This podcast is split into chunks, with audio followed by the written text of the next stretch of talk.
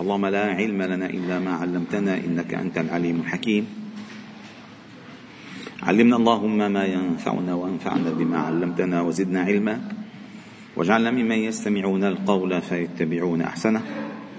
وأدخلنا برحمتك في عبادك الصالحين. ربنا اشرح لنا صدورنا ويسر لنا أمورنا واحلل عقد ألسنتنا ليفقه الناس قولنا. اللهم أنت ربنا لا إله إلا أنت خلقتنا ونحن عبادك ونحن على عهدك ووعدك ما استطعنا. نعوذ بك من شر ما صنعنا نبوء لك بنعمتك علينا ونبوء بذنوبنا فاغفر لنا فإنه لا يغفر الذنوب إلا أنت.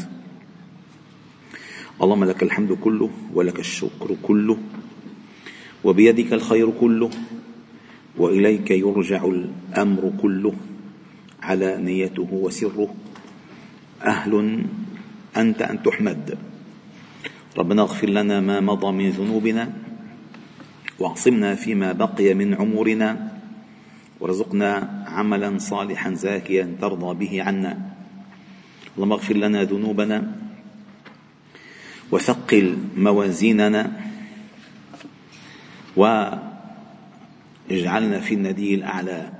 وأخسئ شياطيننا وتولى أمرنا واغفر زلتنا واستعملنا فيما يرضيك عنا. وبعد أيها الأحباب الكرام فلا نزال معكم في قراءة هذا السفر المبارك المسمى, المسمى الشفاء بتعريف حقوق المصطفى صلى الله عليه وسلم للإمام القاضي عياض أبي الفضل رحمه الله تعالى. وهو إلى الصفحة 93 من الجزء الثاني. وصلنا إلى قوله رحمه الله تعالى فصل في عصمة الأنبياء من المعاصي قبل النبوة. لعلكم تتساءلون لماذا أكثر الإمام أبو الفضل من ذكر هذه الأبواب وشمل كل الأنبياء بل شمل أصل النبوة دي؟ أولا ينبغي أن نفهم أنه من أركان الإيمان الإيمان بالرسل. وهذا من ضمن الإيمان بالرسل. إذا أن تؤمن أنهم معصومون. أن تؤمن أنهم صادقون. أن تؤمن أنهم مأمونون. وأن تنزههم عن أشياء لا تليق. لا تليق. بالسوي من البشر فكيف تليق بهم؟ لأنهم هم الواسطة بيننا وبين الله. هم الرسل. هم الرسل الذين هم اصطفاهم الله بيننا وبينه جل جلاله. فإنما هم علينا عليهم أن يبلغون رسالات الله. فالمبلغ لنا ديننا هو هذا الرسول. كما كل قوم كما كل قوم ولقد بعثنا في كل أمة رسولا. أن اعبدوا الله واجتنبوا الطاغوت. فإذا هم الذين أمروهم ومن الأمور المهمة التي يغفل عنها كثير من الناس. وهذا شيء كثير مهم. الأنبياء أيها الأحباب الكرام وهذا من ضمن الإيمان برسالتهم. الأنبياء لم يرسلهم لم يرسلهم الله جل جلاله فقط ليدلوا الناس على عبادة الله. أنه بس اعبدوا الله. لا واجتنبوا الطاغوت. ثم بعد ذلك؟ أرسلهم الله تعالى بالتوحيد وبقضايا الإيمان وبإصلاح ما فسد من مجتمعهم. فنلاحظ مثلا أن هودا عليه السلام دعاهم بقوله اعبدوا الله ما لكم من إله غيره. إن أنتم إلا مفترون. ثم ذكر لهم كما في سورة الشعراء أتتخذون؟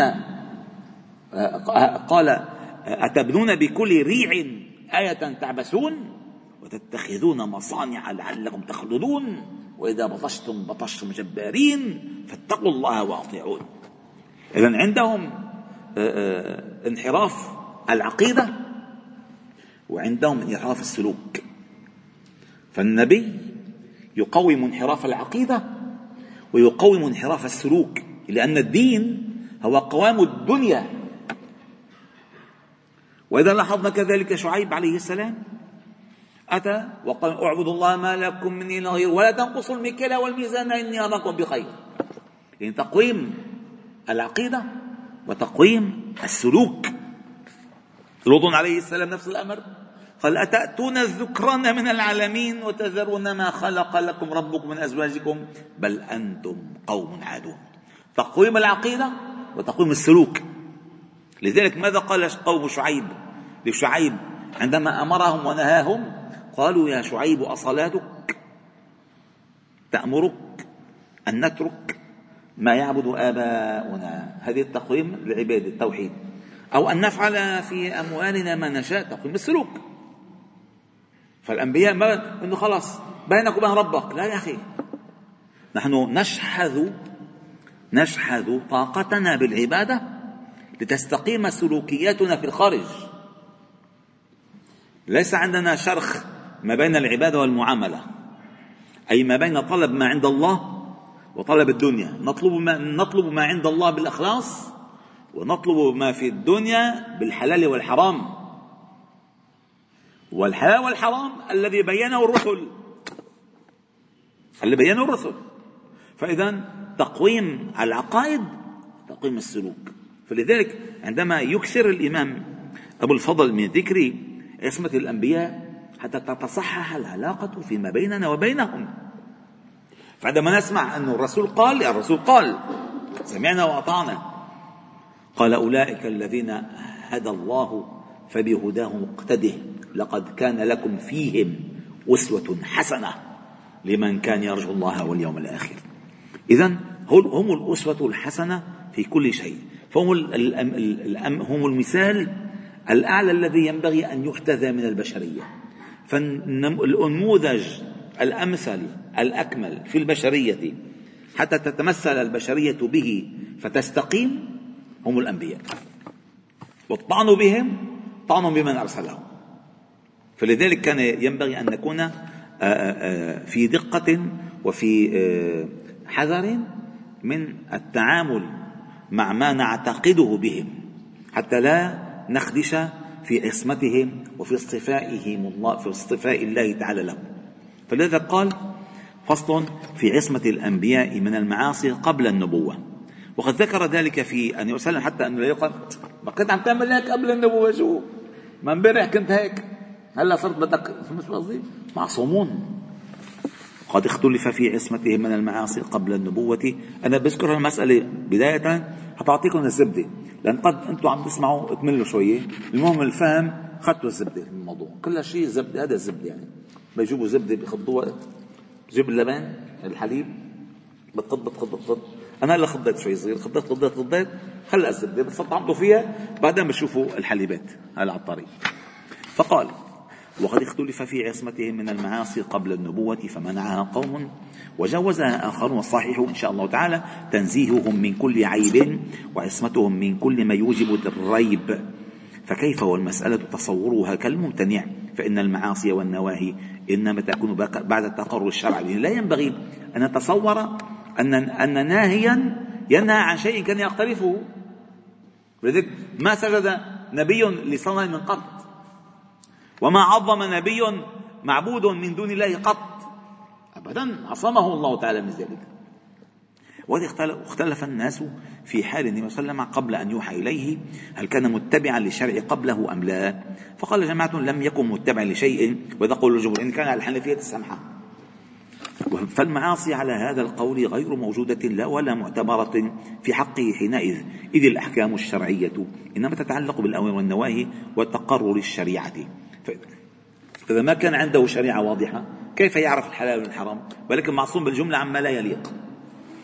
ثم اختلفت حجج القائلين بهذه المقالة عليها فذهب سيف السنة ومقتدى فرق الأمة القاضي أبو بكر الباقلان يعني إلى أن طريق العلم بذلك النقل أن طريق العلم بذلك النقل يعني ما يأتينا من نقل من نص.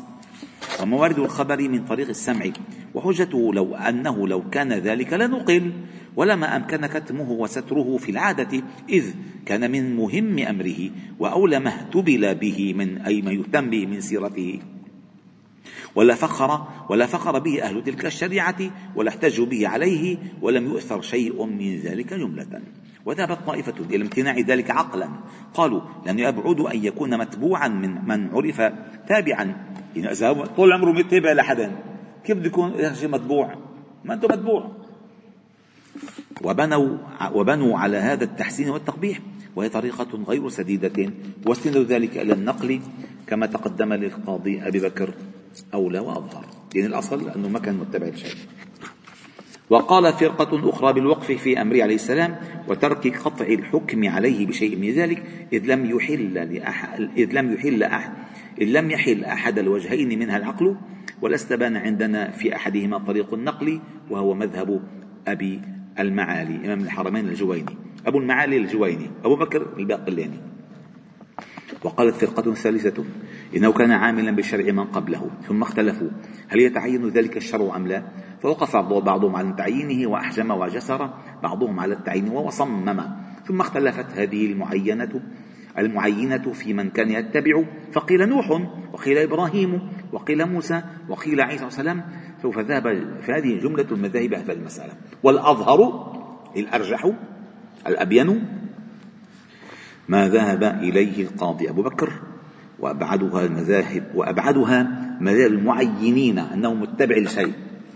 إذ لو كان شيء من ذلك لنقل كما قدمنا ولم يخفى جملة ولا حجة لهم في أن عيسى آخر الأنبياء فلزمت شريعته من جاء بعدها. إذ لم يثبت عموم دعوة عيسى بل الصحيح أنه لم يكن لنبي دعوة عامة إلا نبينا صلى الله عليه وسلم. بس. للناس كافة.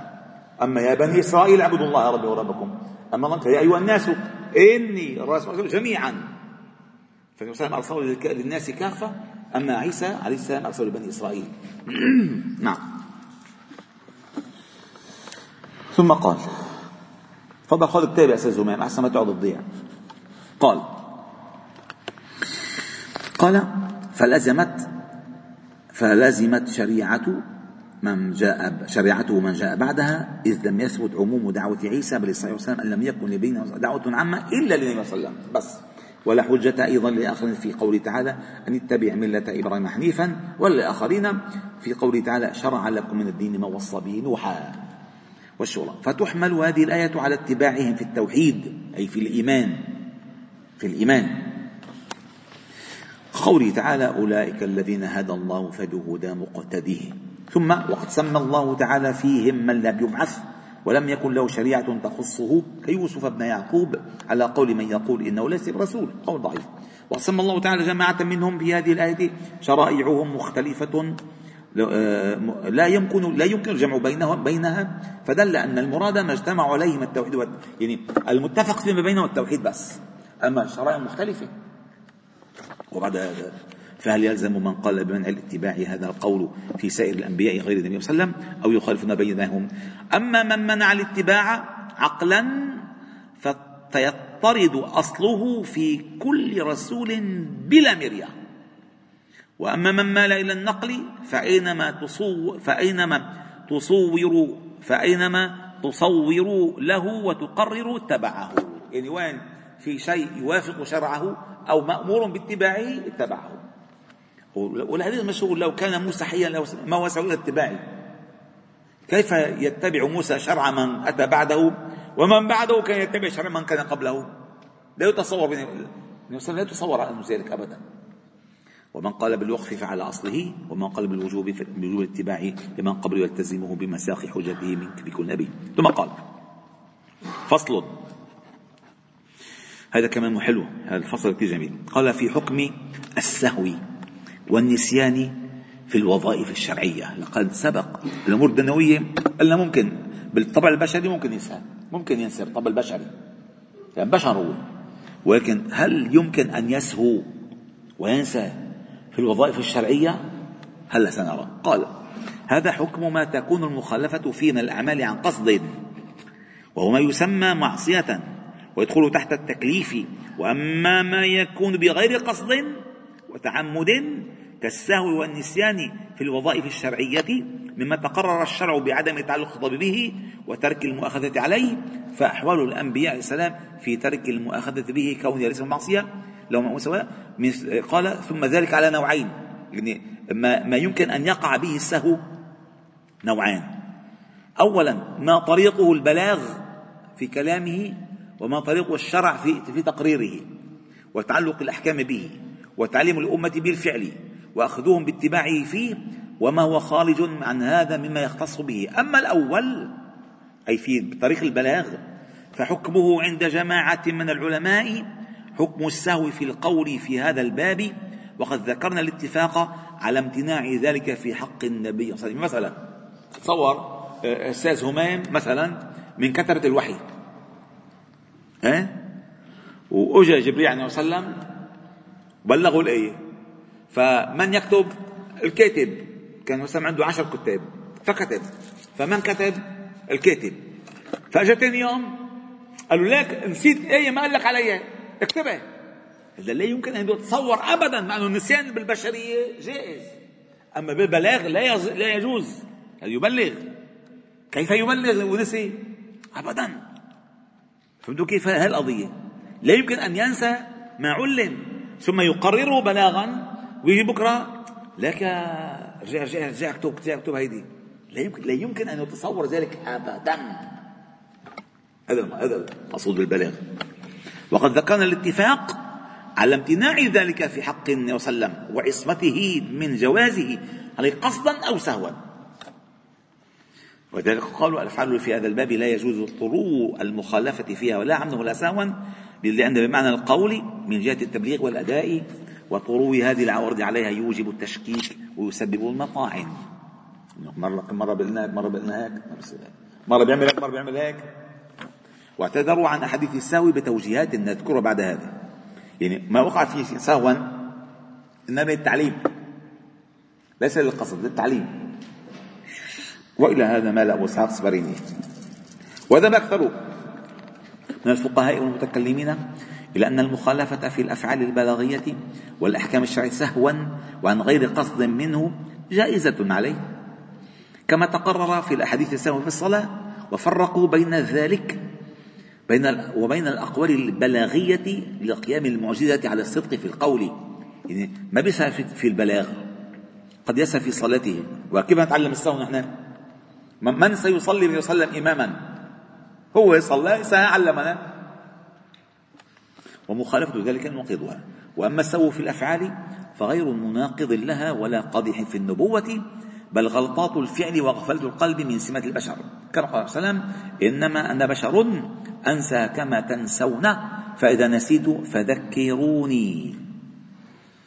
قال نعم بل حال الإنسان والسهو هنا في حق الإسلام سبب إفادة علم وتقرير شرع.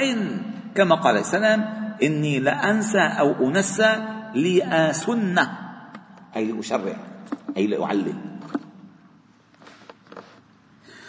بل قد روي لست أنسى ولكن أنسى لأسن أو لأسن وفي وهذه الحالة زيادة له في التبليغ يعني زيادة له. يعني حصل المسألة ليس منه إلا للتعلم منه كما حصل. وتمام عليه في النعمة. وبعيدة عن سمات النقص واعتراض الطعن فإن القائم بتجويز ذلك يشترطون أن الرسل لا تقر على سوى الغلط بل ينبهون عليه ويعرفون حكمه ويعرفون حكمه بالفور على قول بعضهم هو الصحيح وقبل انقراضهم على قول الآخرين يعني ما, ما بينترك إنه والله بس مات وما بين لنا إنه الخلافه لعلي نسي يا أخي. ها لا طعن فيها لا طعن هذا طعن في النبوة يا عمي لا ما بين. ما بين. وما خلوه يبين. طعن أكثر. طعن أكثر. ليش التركيز على المسألة؟ لأن لما نحن نجوز نفتح الباب بيدخل الشياطين كلها إيه. ما ما خليته. هو قال لهم بس ختموا الموضوع. ومات مقهور من الكتم. أعوذ بالله من الشيطان الرجيم. ونسي ما يلكم. وأنا قلت لكم. هذا كله كذب. وهذا لا يجوز في عصمة الأنبياء أبدا. قال قال قال قبل انقراضهم. لا يمكن. والله قال مات وما قال لهم. أعوذ بالله من الشيطان الرجيم ومن تلبيس إبليس. ونعوذ بالله من تعالى من دين شرع بعد الستين. نعوذ بالله تعالى من دين شرع بعد الستين. شو تعديل الستين؟ بعد مقتل الحسين. الدين شرع بعد الستين. قبل الستين هذا الدين. بعد الستين هذا دين جديد. دين اسمه دين جديد. ما اسمه؟ دين المسلمين. دين جديد اسمه.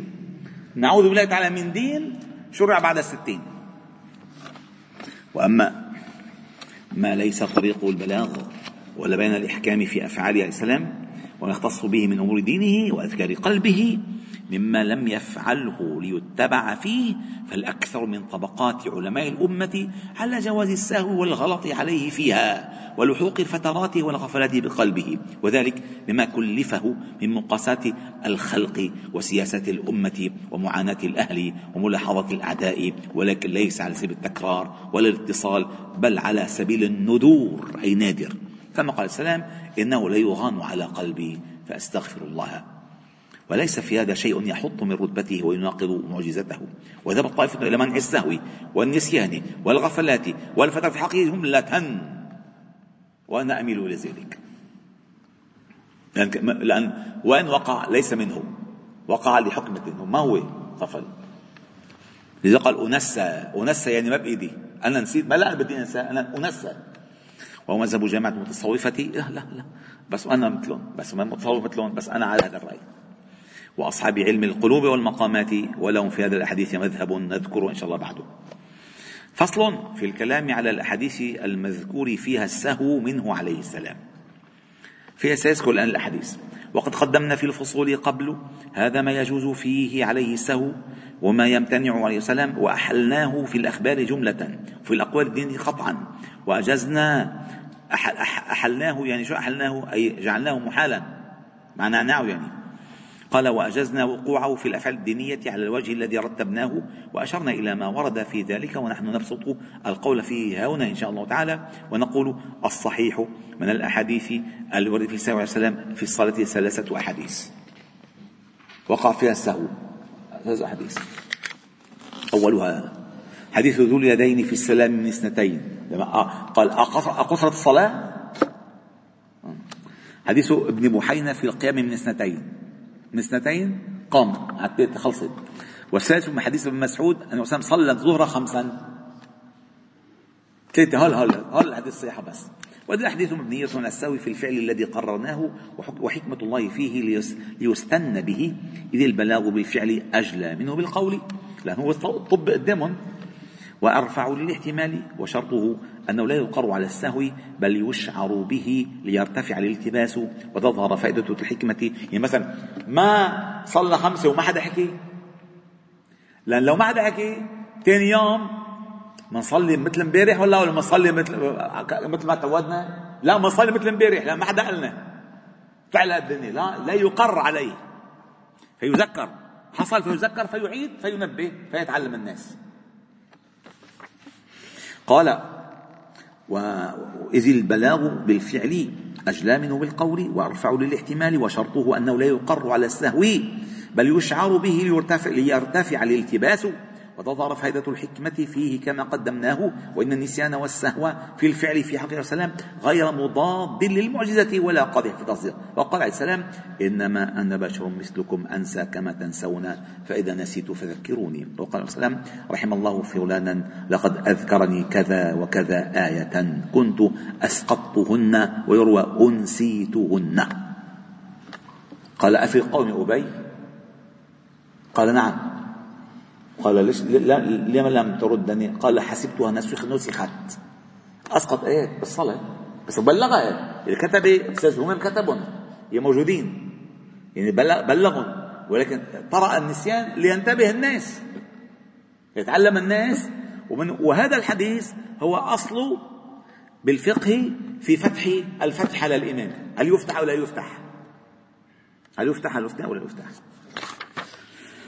قال السلام إني لأنسى أو أنسى لأسن لأسنة أي لأشرع وقيل هذا اللفظ شك من الراوي وقيل وقد روى إني لا أنسى لا أنسى ولكن أنسى لأسنة وذهب ابن نافع وعيسى بن دينار أنه ليس بشك وإنما معناه التقسيم أي أنسى أنا أو ينسيني الله جل جلاله. وقال القاضي أبو الولد الباجي يحتمل ما قالاه أن يريد إني أنسى في اليقظة وأنسى في النوم أو أنسى على سبيل عادة البشر من الذهول عن شيء أو السهو أو أنسى مع إقبال عليه وتفرغي له فأضاف أحد النسيانين النسيانين إلى نفسه إذ, لا إذ كان له بعض السبب فيه ونفى الآخر عن نفسه إذ هو فيه كالمضطر.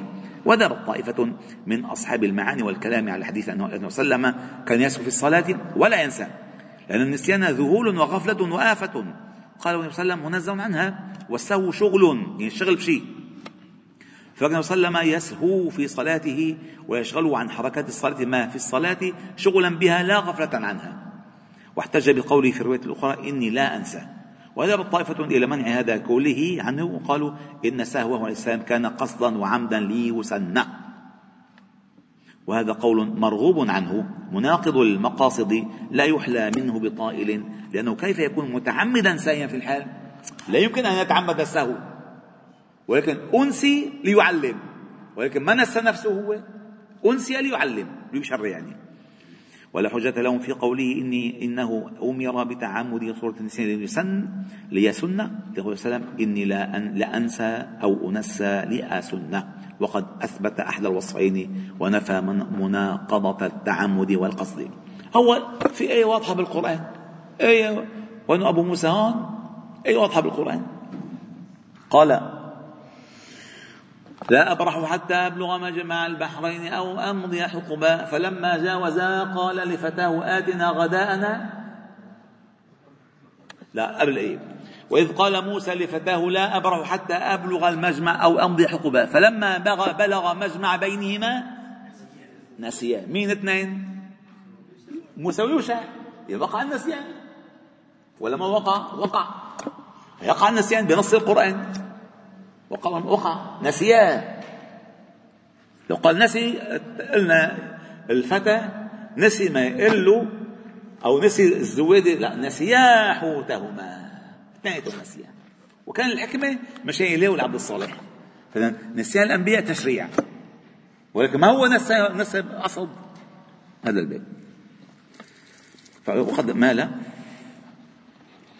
وقال عليه السلام إنما أنا بشر مثلكم أنسى كما تنسون فإذا نسيت فذكروني. وقد مال إلى هذا عظيم من عظيم من إلى هذا عظيم من المحققين من أئمتنا.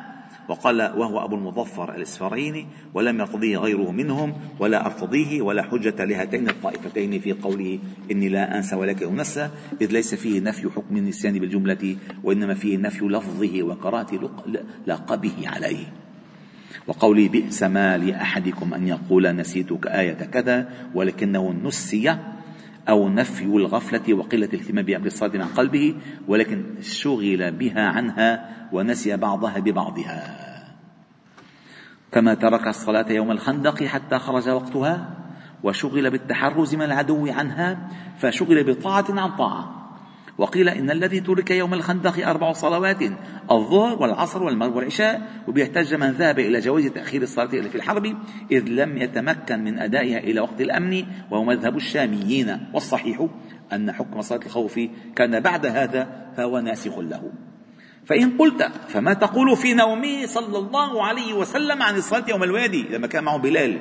وجد دغدغه الشيطان حتى نيمه قال له نام يلا تنام يلا تنام. ونام نيمه لبلال راح. وقد قال عليه السلام إن عيني تنامان ولا ينام قلبي. فاعلم أن للعلماء في ذلك عن ذلك أجوبة. منها أن المراد بأن هذا حكم قلبه عند نومه وعينيه في غالب الأوقات وقد يندر منه غير ذلك كما يندر عن من غيره خلاف عادته. ويصحح هذا التأويل قوله صلى الله عليه وسلم في الحديث نفسه إن الله قبض أرواحنا أي نوما. وقول بلال فيه ما ألقيت علي نومة مثل قط بحياتي ما نمت هيك نومة لكن مثل هذا إنما يكون منه لأمر يريد الله تعالى من إثبات حكم وتأسيس سنة وإظهار شرع. وهو, وهو كما قال. وكما قال في الحديث الآخر لو شاء الله لأيقظنا ولكن أرى الله أن يكون لمن بعدكم. بإن حكم تعليم. والثاني أن قلبه لا يستغرقه النوم حتى يكون منه الحدث فيه. الحدث فيه. ولما روي أنه كان محروسا معصوما بكل أحواله. وأنه كان ينام حتى ينفخ وحتى يسمع غطيطه ثم يقوم فيصلي ولا يتوضأ يعني هو نوم الجسد ولا نوم القلب واليقظة. وحديث ابن عباس المذكور فيه وضوءه عند قيام النوم فيه نومه مع أهله. يعني في ورد لما كان مع أهله وقام توضأ ربما من المساس.